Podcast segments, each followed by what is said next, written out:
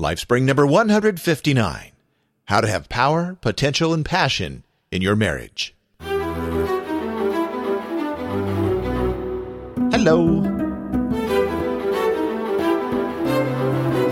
What's going on?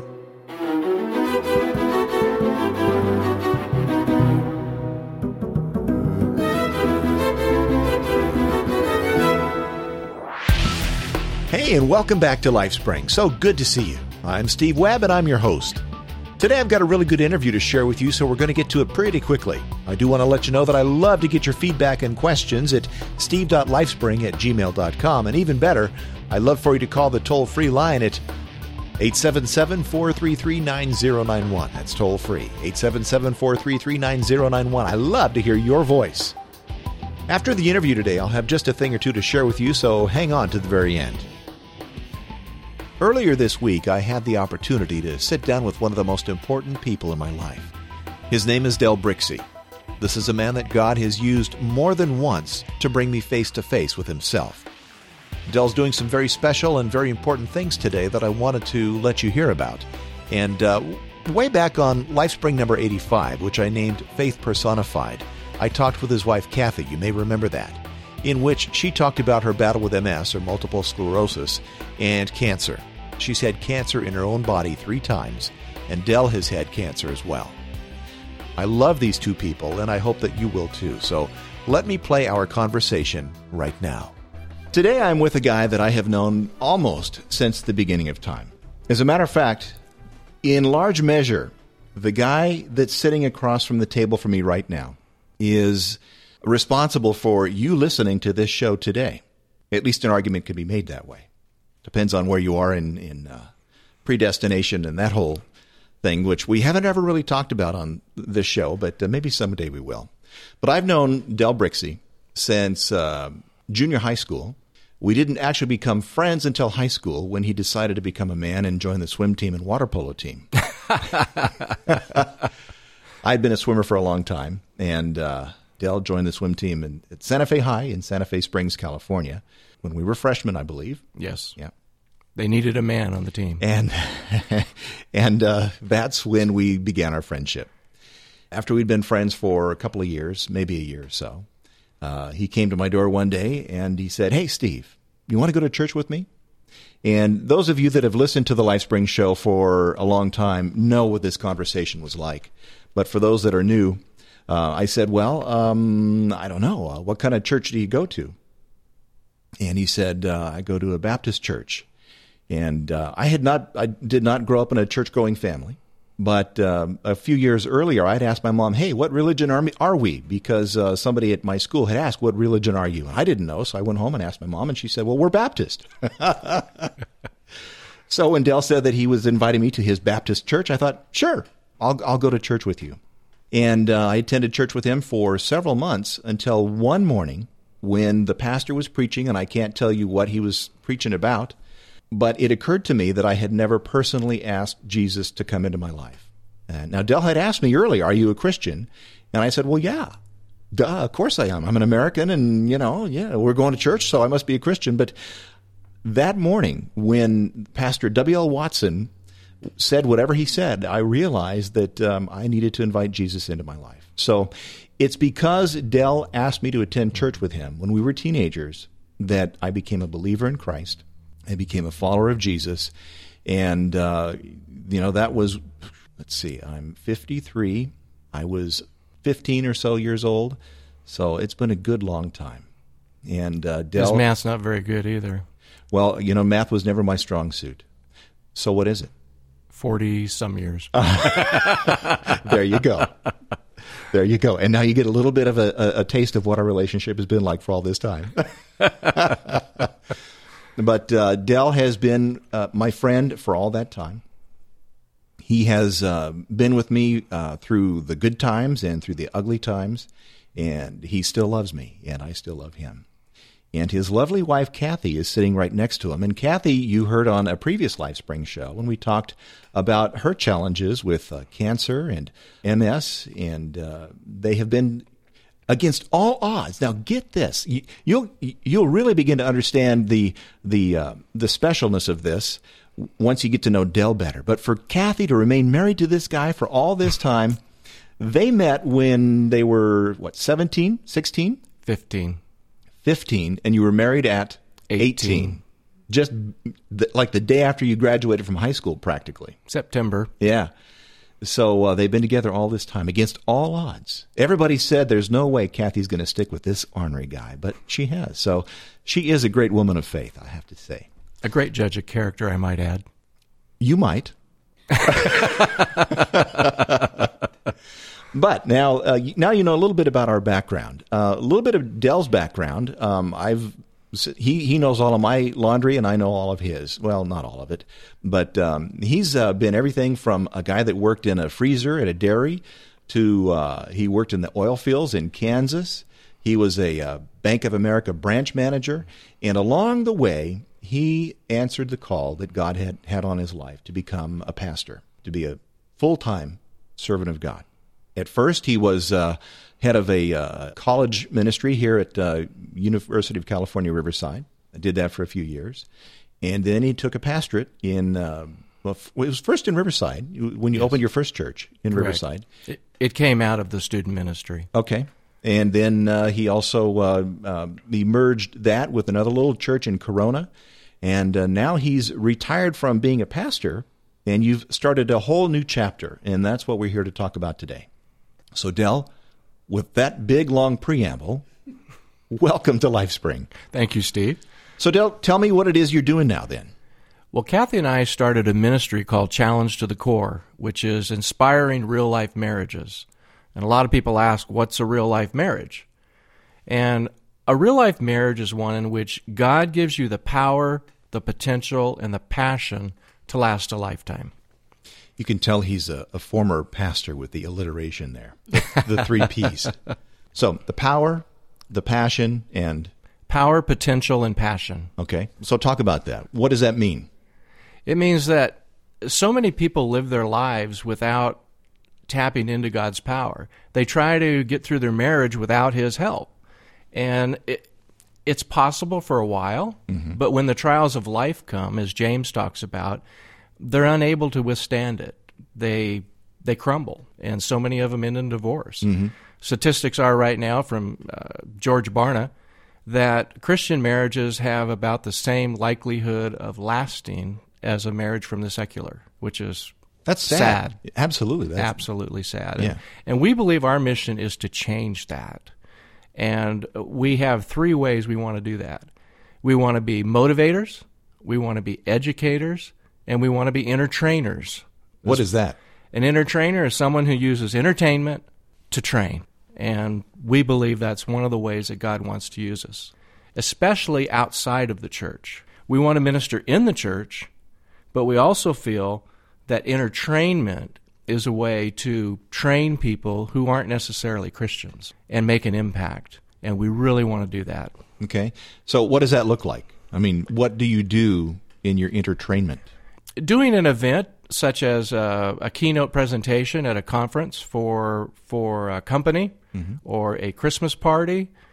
Have you ever heard of? Um, well, I know you've never heard of this traffic school. I was having a conversation with a guy about that this last weekend, as a matter of fact.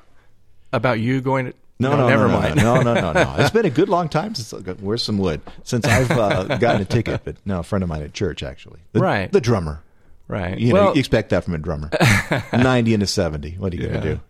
they have taken traffic school and made it an art where you can even go and listen to a comedian Yep. to go through traffic school. And one of the concepts we have is to to try to offer a a training, if you will, along the lines of humor, not necessarily a comedic act, Right. but humor in which uh, individuals can bring their friends to a, a night of entertainment or what we would call entertainment, where we present marriage in a humorous light with a very serious message. Uh huh.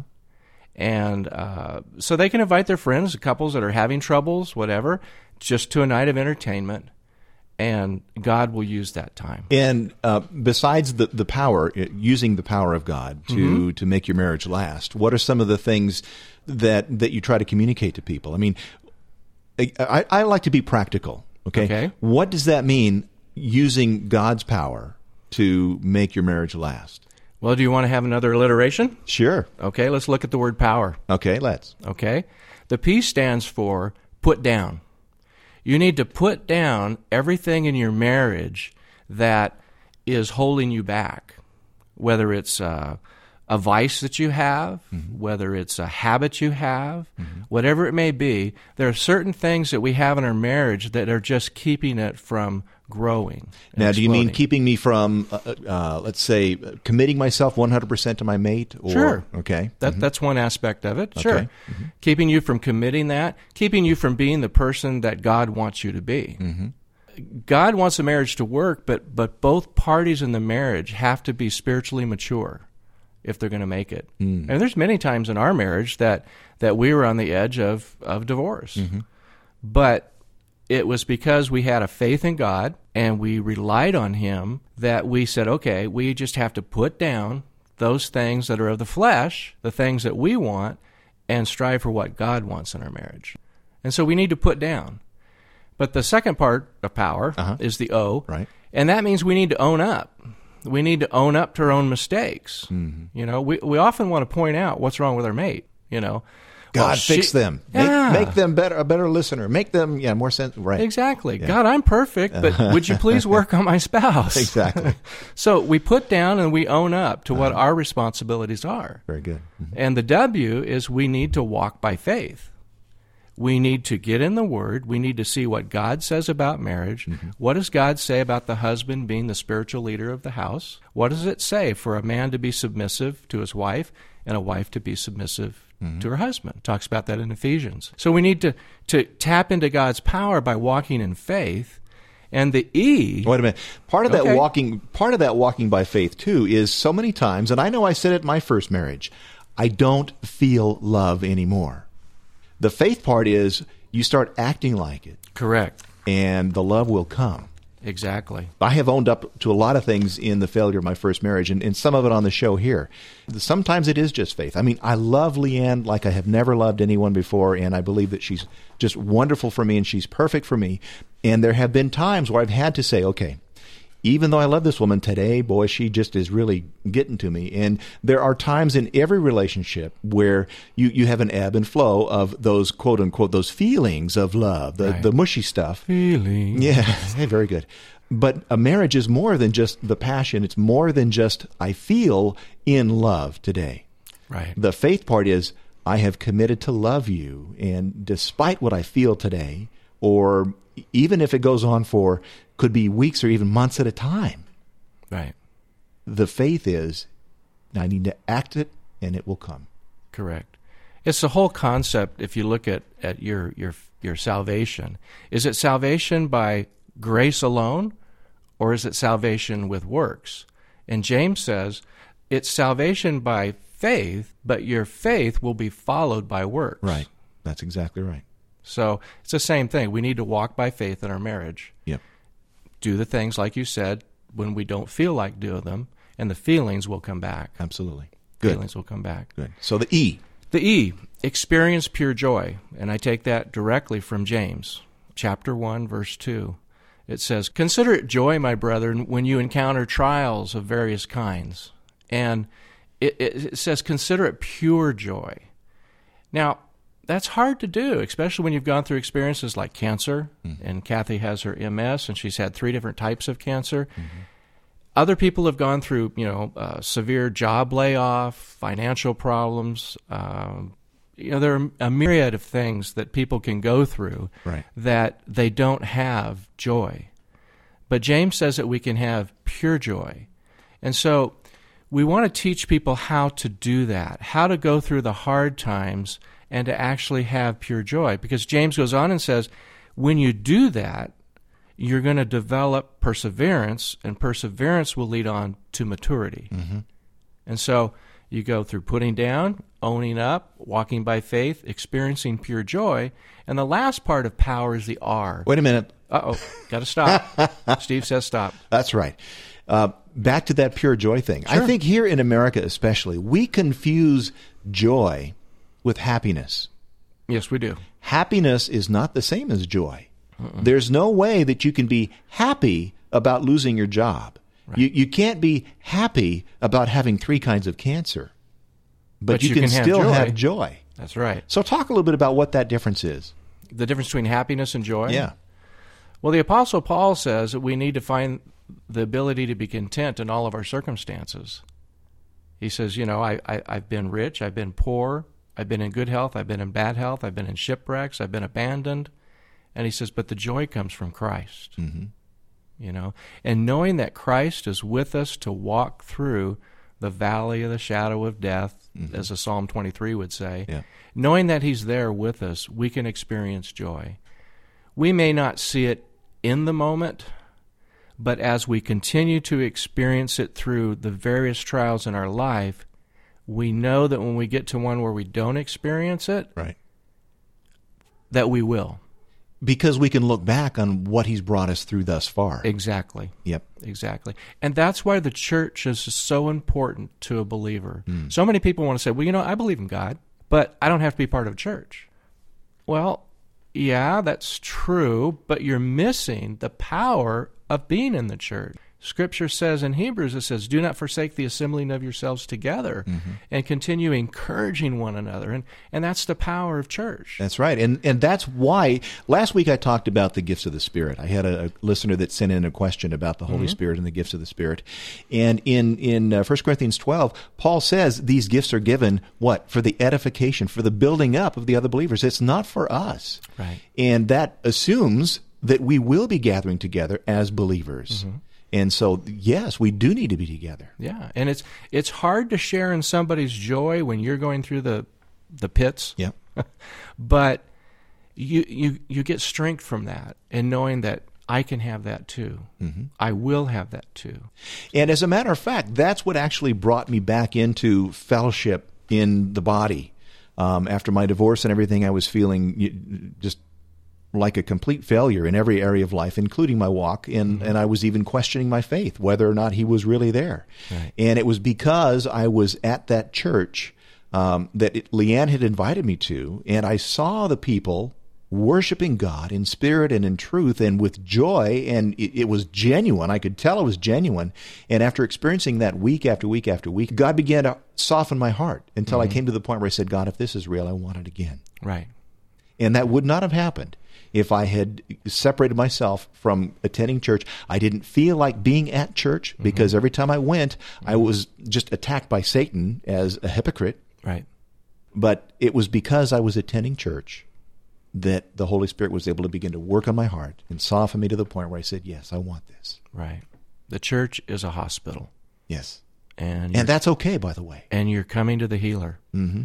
And as people get healed, they become ER techs. Some are uh, rehabilitation specialists.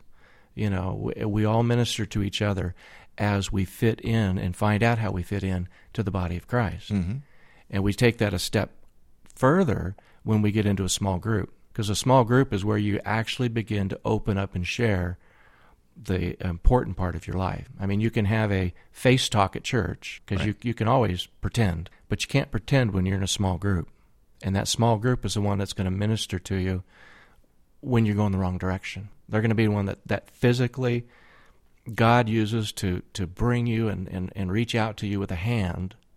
I call it the fleshly fingers of God. we become the fleshly fingers of God Yeah. when we minister to people. So the R was what again? The R is to reach, Okay. to reach your destination. The R, by the way, just in case you, you're like me, and have ADD, we're talking about power. Correct And so the R in power is to reach. is to reach. Reach what? To reach your destination. Okay. What God wants you to be, and that leads into the second point, which is the potential. Okay. But before we move to the potential, mm-hmm. here's kind of a, a philosophical question for you then. I was talking one time to a guy that a very prominent Christian, and he said that we don't ever reach that point of the perfect Christian. So what are we talking about? when we Reach your destination. Maybe I should say it a different way reach toward your destination. Sanctification is a process. Mm-hmm. You know, Oh wait, wait a minute. There's one of those big uh, Christianese words that I never use on the show. okay? So define that. Sanctification, all it means is becoming what God wants us to be. And it's a process, it's a journey. Okay. It's just like becoming a disciple. uh, Matthew 28, 18 and 19, or 19 and 20, when it talks about, you know, we are to, to go make disciples. What that says actually is that we are to go and make learners. And our job is just to help people along the process and let the Holy Spirit, I mean, the Holy Spirit's the one that does the saving. It's Absolutely. not us. Yep. We are just using that process. Mm-hmm. And so reaching our destination is going down the right road for our life. Good. Okay, so you wanted to continue now with the after the the P O W E R. That's the power. That's the power. Right. And then we go into uh, finding your potential. You know, God gives us a power in our marriage, but then we need to realize the potential that He's put within us. So many people say, God, fill me. God, you know, uh, give me creativity. Well, isn't a, isn't it isn't an, uh, the concept of God giving you something you don't have? It's God release the creativity, the potential that's in me. He already gave it to you. He knew you before you were born. He knew before you were in your mother's womb. He knew the numbers of your hair. He, he knew everything that was going to happen in your life. Now it's just, are we going to ask Him to release that potential within us? And so um, the potential is to achieve our dreams, reach our destination, reach towards that. And now we're going to, how do we do that? So, in since we're putting this in the context of a marriage, then Okay. uh, my potential in my marriage is to be a faithful husband. Okay, that hopefully is everyone's potential when they get married. Right. Faithful spouse, Right. um, supportive. Um, what what else would go in there? I mean, um, I, I I really like to put meat on the bones. Sure. I use another alliteration for potential, and I don't use potential because it has too many letters. Yeah, it does. It's got a lot of letters. We'd be here for the next two hours. Right, right. I use the word dream. Oh, good. Okay. But you but you're asking me about, you know, what does it mean to to have that potential what's the potential in a marriage? Yeah. Well, it is to be a good husband. It is to be a good father.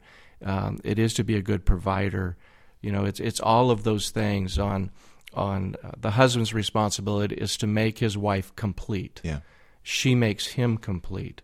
And so it's it's helping her be the person. If I'm the spiritual leader, I'm to help my wife become the person that God wants her to be by being the person that God wants me to be. So it's it's within the marriage, but it's also in being who God created you to be. What are your what are your gifts? What are your talents? What are your abilities? And how does God want to use that in your life? Now that's an entirely other show. A guy could spend hours talking about what are your gifts and what are your your talents mm-hmm. and your abilities, but maybe we can do another show sometime on that because Okay. I mean, there's there's a whole curriculum that a guy Yeah. could do on that.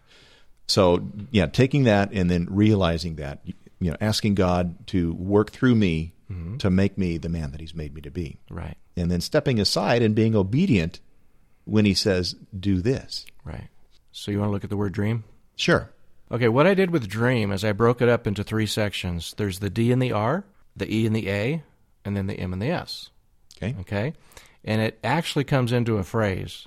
So I'll just repeat the phrase and then we'll go through each section. Okay. Okay?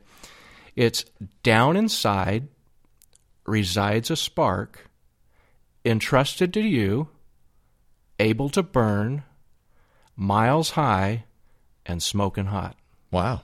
See, down inside resides a spark. Inside everybody, there's that creativity that God's given you. There's that person He wants you to be in your marriage.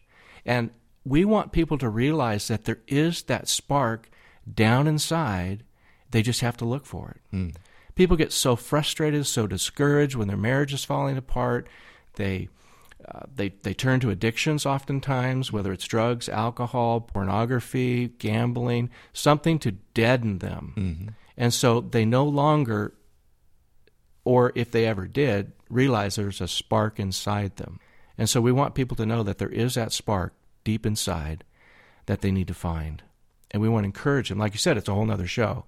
But we want to let them know that that's a process they need to start. The second part, the E and the A, is that it's been entrusted to you and it's able to burn. God put that in you, He entrusted it to you. It's like when Paul talks to Timothy, he says, I want to fan into flame the gifts, the spark that's within you. I want to do that, Timothy. And that's what we want to do. We want to fan that flame. God has given you, He's entrusted it to you, and it's able to burn.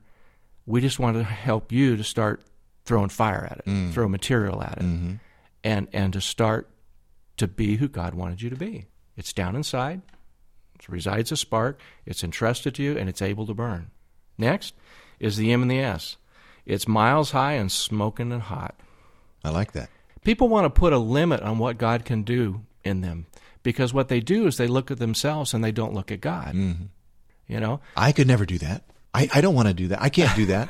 right? That's what people do. Exactly. That's right. We we limit ourselves. You know, and um, like an athlete, uh, a professional athlete does a lot of visualization. They see themselves winning the race. Right.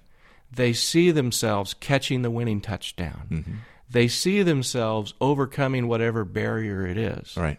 Because if they don't visualize it, they're not going to make it. Because their visualization is going to be, I'm going to fall. I'm I'm not going to finish the race, whatever it is. Mm-hmm.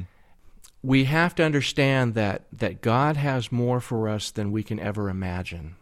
And so we, we don't limit ourselves on what we can do. We mm-hmm. want to ask God to set that bar mm-hmm. as to how high we can go. We want to get people to understand that it's miles higher and it's going to be more powerful than we can ever imagine. Than you can ever.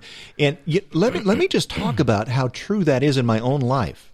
Going back to you know where I was on you know on that Sunday morning at church where I didn't you know I said God if this is real make it real again in my heart. I was at the lowest of the low. And I thought that because of everything that had gone on, my divorce and everything else, that there's no way that God could ever use me again. I had been in ministry, you know, I had done a lot of things, you know, Bible studies and on and on and on. And I didn't think that God could ever use me again. But along the line, after I got, you know, back into church and recommitted myself to serving Him, um, I came across some curriculum. You, you know him, uh, Henry Blackaby, mm-hmm. um, uh, experiencing God. God right. One of the things that he teaches in there is the best way to make a decision for God is in advance. Just say yes, God, whatever you want yes. Mm-hmm. And I began to live my life that way. And um, that's why I have the LifeSpring Media family of shows, is because I said yes. And now people around the world are hearing us now. And um, that's exciting. It is exciting, but it's it's it's not because of anything that I've done, other than just I said yes, God, whatever you ask, I will do it. And this is far and above anything that I ever imagined I would ever have the ability to to speak to my, my new friend in Nigeria right now, by the way, who mm-hmm. um, he's the, the questioner from, from last week. A, a, young fellow in Nigeria had some questions, and and um, um, Osato, I haven't learned how to say your name quite yet, but I'm working on it. his name has like 20 letters in it, his first name. Oh my gosh. So uh, anyway, um, it's none of this is to, is to point to me, but only to illustrate what you just said that we have no idea what God has for us. Mm-hmm. And if we set our own sights, we'll never, ever reach uh, what He wants us to be. Right. And when we allow Him to work through us, just by, yes, Lord, whatever you ask, I'll do it, mm-hmm. He takes us in little tiny baby steps until one day we look back and we go, I can't believe I came this far. Right, right. And sometimes we want to look back and we go, what could we have been if we had just followed God way back when? Mm-hmm. I know in mm-hmm. my own life, I mean, my, Kathi and I have talked about that, where our ministry has gone in a particular direction when we were doing things for God, but we were not really doing what God wanted us to do at the time. And so you have to live without regret. You have to just come to the point where, you know what? Okay, that divorce is behind me all of whatever you have done that's wrong is behind me. Lord, I want to start that clean slate today. That's right. You've forgiven me. Let me forgive myself and and reach that dream that you have for me and and not live in regret, but live with no regrets that every day I'm going to I'm going to live for you miles high that's right smoking hot that's the beautiful thing about god's grace and the forgiveness is he does forget about it right we keep bringing it up and as long as we do that we're, we will be limited. What were you going to say, Kathi? Go ahead and swing that around there. She was going to say something there. Just that um, I think that we forget that Satan likes to remind us of all the things that we've done in the past that weren't pleasing to God, that Mm-hmm. we that we call sin, and it's not. God doesn't remember those things anymore. They're in the past. If you've asked for forgiveness for those things, Now, wait a minute, though. You know, I, I asked God for, for forgiveness, but I blew it and I did it again. I mean, He's going to just give up on me, isn't He? No, he's not going to give up on you. His grace is sufficient. It goes on forever. And he, the same thing is true in marriages. You're going to screw up in your marriage. You're going to make mistakes and you have to go back to each other and say, "I'm sorry. Let's start again. You know, let's try this again." If you, as long as you remember that your relationship is God ordained, that um, He forgives us of our sins, we need to as well forgive each other of those things. And they can be enormous things, but if you look at each other through the eyes of God, then it's not going to it's not going to change. That's so important to remember is yes, He does forgive. And He told the disciples uh, 70 times 7, which really meant without limit. Correct. As long as I'm willing to come back to God and say, you know, I'm really sorry, please forgive me, He will forgive. It says he, He's faithful and just to forgive us if we'll just ask Him for it. And so um, we don't want to abuse that at all. But if we come to Him with a with an open and an honest heart and say, I'm sorry, you know, I blew it again, He'll say, okay, That's right. let's let's go on. That's right. Let's go forward. That's right. Mm-hmm. And we do need to do that in our marriages, and that's a hard thing to do sometimes. It If- is. Um, the older I get, the easier it is because I get more forgetful. But uh, but it's actually Leanne that has to do more forgiving than me of her. So Well, the last point I wanted to talk about is there's the power, there's the potential, and then there's the passion. And before we go any further, I I want to say that these didn't come from me. okay, You know, all of this came from my study of the life of Abraham. And um, the last one, talking about passion, the PA is one point, the SS, and then ION. I'll give you the phrase placed against solid stone, integrity owes no one. And I'm taking this from when Abraham was asked by God to sacrifice his son Isaac. Mm-hmm. Isaac was the dream yes, at least part of the dream. Abraham had been childless. I mean, his whole marriage. Right. He's 99 years old, and and you know God's changed his name from Abram to Abraham, which went father of many to father of a nation. And he still didn't have a child, and and um, then he has Isaac, and and then God one day comes along and says, "Okay, now I want you to go out and I want you to sacrifice, Sacrifice Isaac for me." And Right. he's, it's like, whoa, God, what are you talking about? No, he he may have thought that, but he did it. And so the first thing he did is he pursued it. He placed against. He went out and he gathered the wood. He put it on Isaac to carry.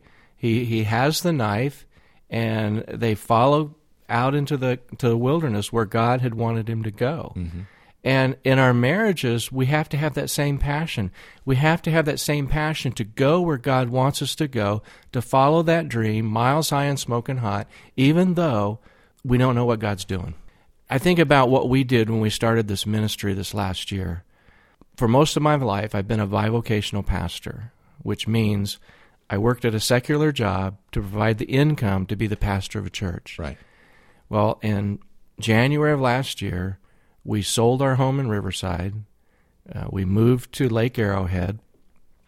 And uh, in April of that year, uh, I resigned my secular job. So I was no longer working in the church. I was no longer uh, having an income from uh, my secular employment.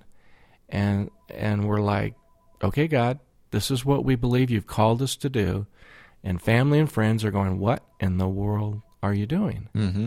And it's like, if we are going to preach it, we have to live it because this is what God has called us to do.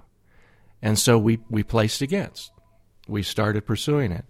And then the, the S and the S is solid stone. We need to prove it. And we need to go out every day, pursue what God's called us to do, and trust Him for the consequences. Abraham went out, and then he placed Isaac on the solid stone. He lifted the knife, to do what God had called him to do, even though he'd waited his whole life to have this child. And this was the child of promise. And if you look at that scripture passage, it says that when he left the servants, he said, You know what? Isaac and I are going to go ahead and worship God, and we will come back to you. Wait a minute. How are we going to come back to you when I'm supposed to kill my son? It's because he trusted God that somehow God was going to allow Isaac to live, whether it was to die and come back to life. He just knew that we were going to come back. Yeah, that was really a statement of faith. It was. So, solid stone, we have to prove it. How do you prove it in a marriage?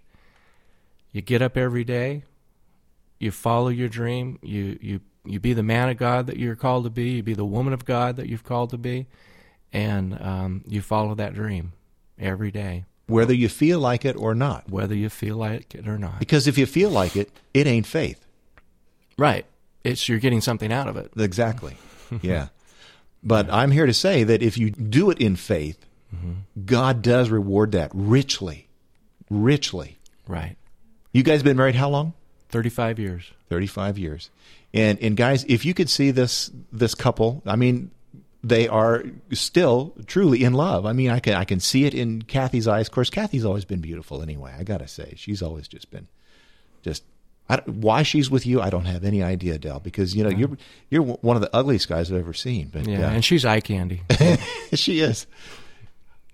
You have to understand, this is the dynamic Del, Del and I have had forever.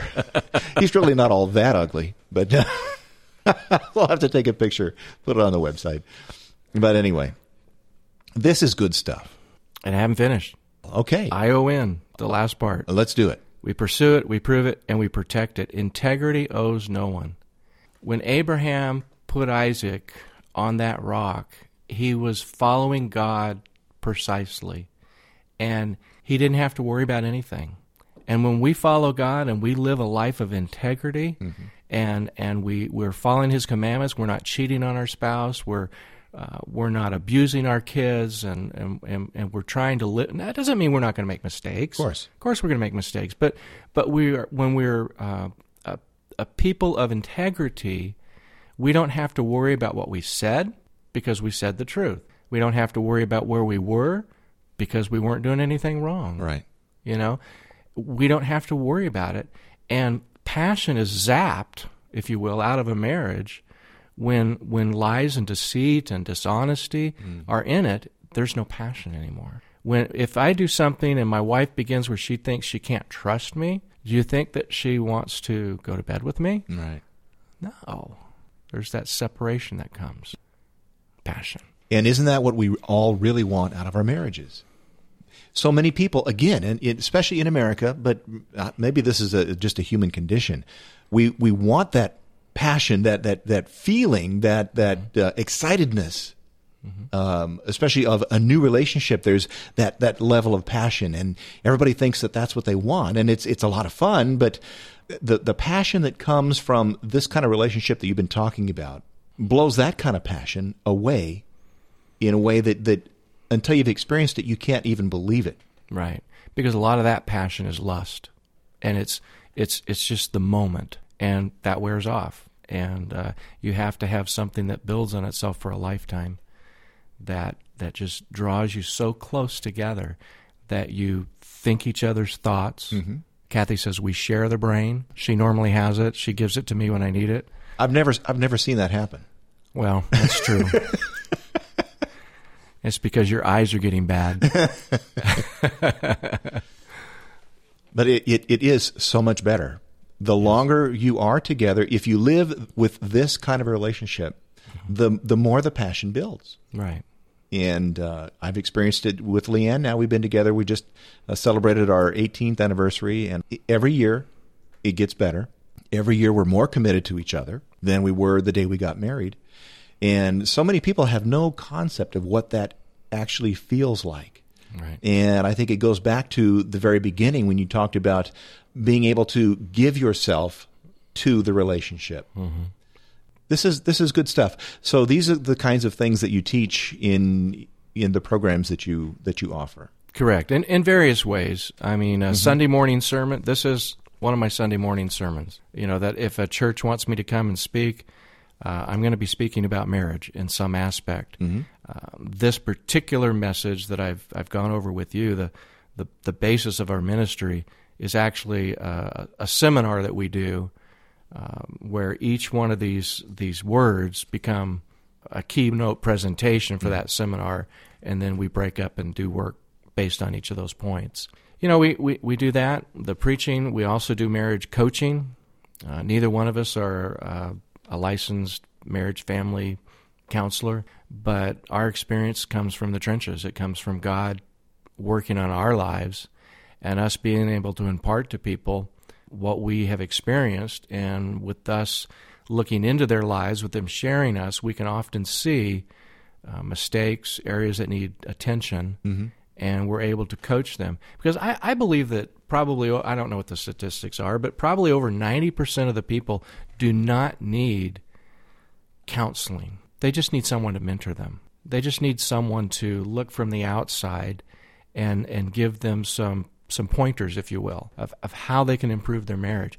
We can't give them desire to have it. I mean, that's what we try to do in the speaking Right. and we let God work on their heart. But if they come with a desire to change, then we're able to help them do that. Now, I would think that as a pastor, though, you did some counseling on Oh, sure. lots of marriages, and so you're not just thinking or, or looking at your own marriage as experience, but your years as pastors. Correct. And so when someone comes to you and says, "Hey, mm-hmm. you know, we need some help," you're not just looking at the Brixey marriage; you're looking at all these others that you've experienced over the years that you you were pastors. Right. And it, it doesn't take long for a couple to get on the right track. And so. Now, wait a minute. I know some pretty broken marriages. I mean, extremely broken marriages. Mm-hmm. You're telling me that it, it's not hard to get back on track?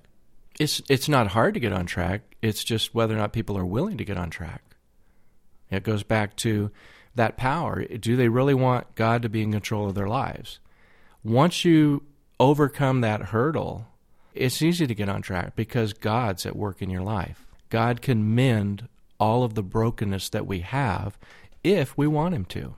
Now that's the major hurdle. That's a big if for a lot of people. Right. Because in a broken marriage, a lot of times it's because one or both have become so self centered that I want what I want Right. and I don't care about anybody else. Mm-hmm. And that's the difficult part. Right. And if they've already gone through one divorce and they're on their second or third or fourth marriage, Then the barrier is even lower in terms of making it the, the statistics are, are really low. Yeah, that's for sure. because they have to come to that point of, of making real change in their life right. before they enter into a new relationship. I just I'm just thank God for your second marriage. It lasted 18, 19 years, you said. Yep. You know, but that's because you guys had a foundation to build on. That's exactly right. And I did something that a lot of people don't do, and that is that I learned from the mistakes in the in the first marriage, Right. and um, I had that that morning in church where I said, "God, I want this, not not the marriage, but I want the relationship, God, between you and me to be right." Right.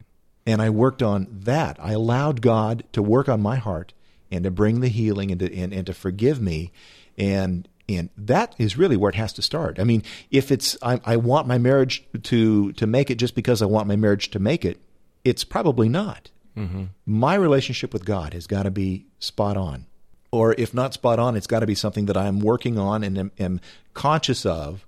But if I'm committed to making my relationship with God work, pretty much everything else is going to fall into place. Right. And uh, people don't have to wait for um, a marriage seminar, uh, uh, a special weekend, or whatever. They can start today. And that's what we want to do is we want to inspire people to make that decision that that they are going to do it today. Mm-hmm. And As a matter of fact, if you're listening right now, if you're listening on your computer or on your MP3 player, iPod, pause it right now and call your spouse. If, if there's something right now between the two of you, right now, pause it Amen. and make that call. Send a text. A voice is better. But whatever, whatever means of communication you can do right now, you know that you want to do it. So just pause it right now and make that call. We'll be here when you get back. Well, so Del, if somebody wants to get in contact with you, how would they do that? Well, they can go to our website. challenged to the core, and challenge with the D on the end of it. Okay. Challenge to the core.com. C O R E, not C O R P S. Right. And core actually stands for centering on real life effectiveness. Mm-hmm. And we, we want to help people do that. And I've already talked about what real life effectiveness is Uh-huh. that, that power, the potential, and the passion. They can go on the website. Um, they, Which, can, by the way, I'll have links on, on the show notes page as well. uh, they can write us uh, at P.O. Box 414, Lake Arrowhead, California, 92352. Our email is pulsecheck at challengetothecore.com. And the reason I'm giving that email is because every week we have a what we call an e-zine that goes out to our subscribers. And if you go to the front page of our website in the bottom right hand corner, there's a place to sign up for that. You just enter your email address and hit submit, and you'll get our weekly what we call pulse check. It's uh, to help people to look at their lives, check their pulse weekly. Are they living in uh, congruence with their beliefs? And uh, that goes out under the name of Pulse Check at Challenge of the Core, and you can get us on that or just link on the website and contact us through that. Awesome. I get Del's uh, e-zine every week, and it's good stuff. Thank you. So, And we're alternating. Kathi does one week and I do one week. So you get both sides of the coin the female perspective and the male. so w- once you get the, the rhythm, you'll know which ones you want to read. All of them. Well, Dell, thank you so much for spending time with us today. I love you, brother, I love you too, boy. And uh, thank you for. I say boy because you're younger than I am. I'm I'm a way younger than you are, Yeah, two months. uh, but I look two decades younger. So, No comment. so uh, Kathi, it's been great to have you with your brief little input on the show, which was, uh, as always, uh, spot on and really good. Thank you for being a part of the LifeSpring show today. Thank you. God bless you. God bless. Good stuff, huh? And that's just scratching the surface of the great things that Del and Kathi have to share with their Challenged to the Core ministry. If your church or organization is looking for a special speaker, if you know of someone who could benefit from one on one coaching, get in touch with them, would you? Their contact information is on their website at challengedtothecore.com. And of course, I'll have that link on the show notes page at lifespringmedia.com. Del and Kathi, thank you again for being on the show today. Now, speaking of friends, I'm Dan Johnson, and I approved this message. Sometime in your life, you will go on a journey. It will be the longest journey you have ever taken. It is the journey to find yourself. Catherine Sharp. Hi, my name is Daniel Johnson Jr., and on January 2002, I began a, the journey inside my mind as a blog to share interesting things about what's happened in my life and in the world around me. In July of 2005, I began listening to podcasts, and soon it was just a matter of time, August 2005, in fact, that the journey inside my mind would become a podcast as well. Listeners from all over the world have come on this journey where I am the host and tour guide. You can find it on the web at jimmpodcast.com. Over the past couple of years, the show's evolved into a mostly music podcast, yet in many ways it still remains that new media experiment that I began six years ago. Well, I invite you to come join me for the 100th episode of The Journey Inside My Mind as we celebrate where we've been, where we are, and where we're going. I don't yet know all that we're going to cover, but I can tell you that it'll include the same warm, juicy goodness that listeners of The Journey Inside My Mind have come to enjoy over the years. I'm Dan Johnson, and this is The Journey Inside My Mind. Find it at jimmpodcast.com. What happens when a man goes through his own portal? We'll see. Journey inside my mind. So be sure to check out his show at jimmpodcast.com.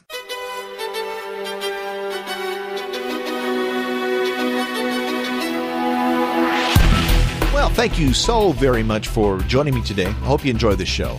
Next week, we'll have another great one for you. I've gotten some more really good questions for an Ask Steve segment, so I think we'll probably tackle some of those. Um, if you've got something that you've always wondered about in regards to the Bible or God or Christianity or what have you, why don't you ask Steve? Steve.lifespring at gmail.com. Or you can call your question in toll free at 877 433 9091. It's always good to hear from you. Really is. So pick up the phone and make that call right now. Hey, I'll see you next week, okay? May God bless you richly. I'm Steve Webb.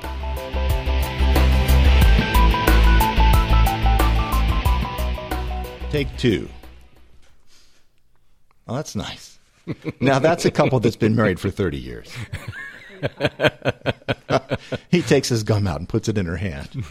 Lifespring Media, bringing you quality Christian and family entertainment since 2004. Brought to you in part by InTouchProductions.com.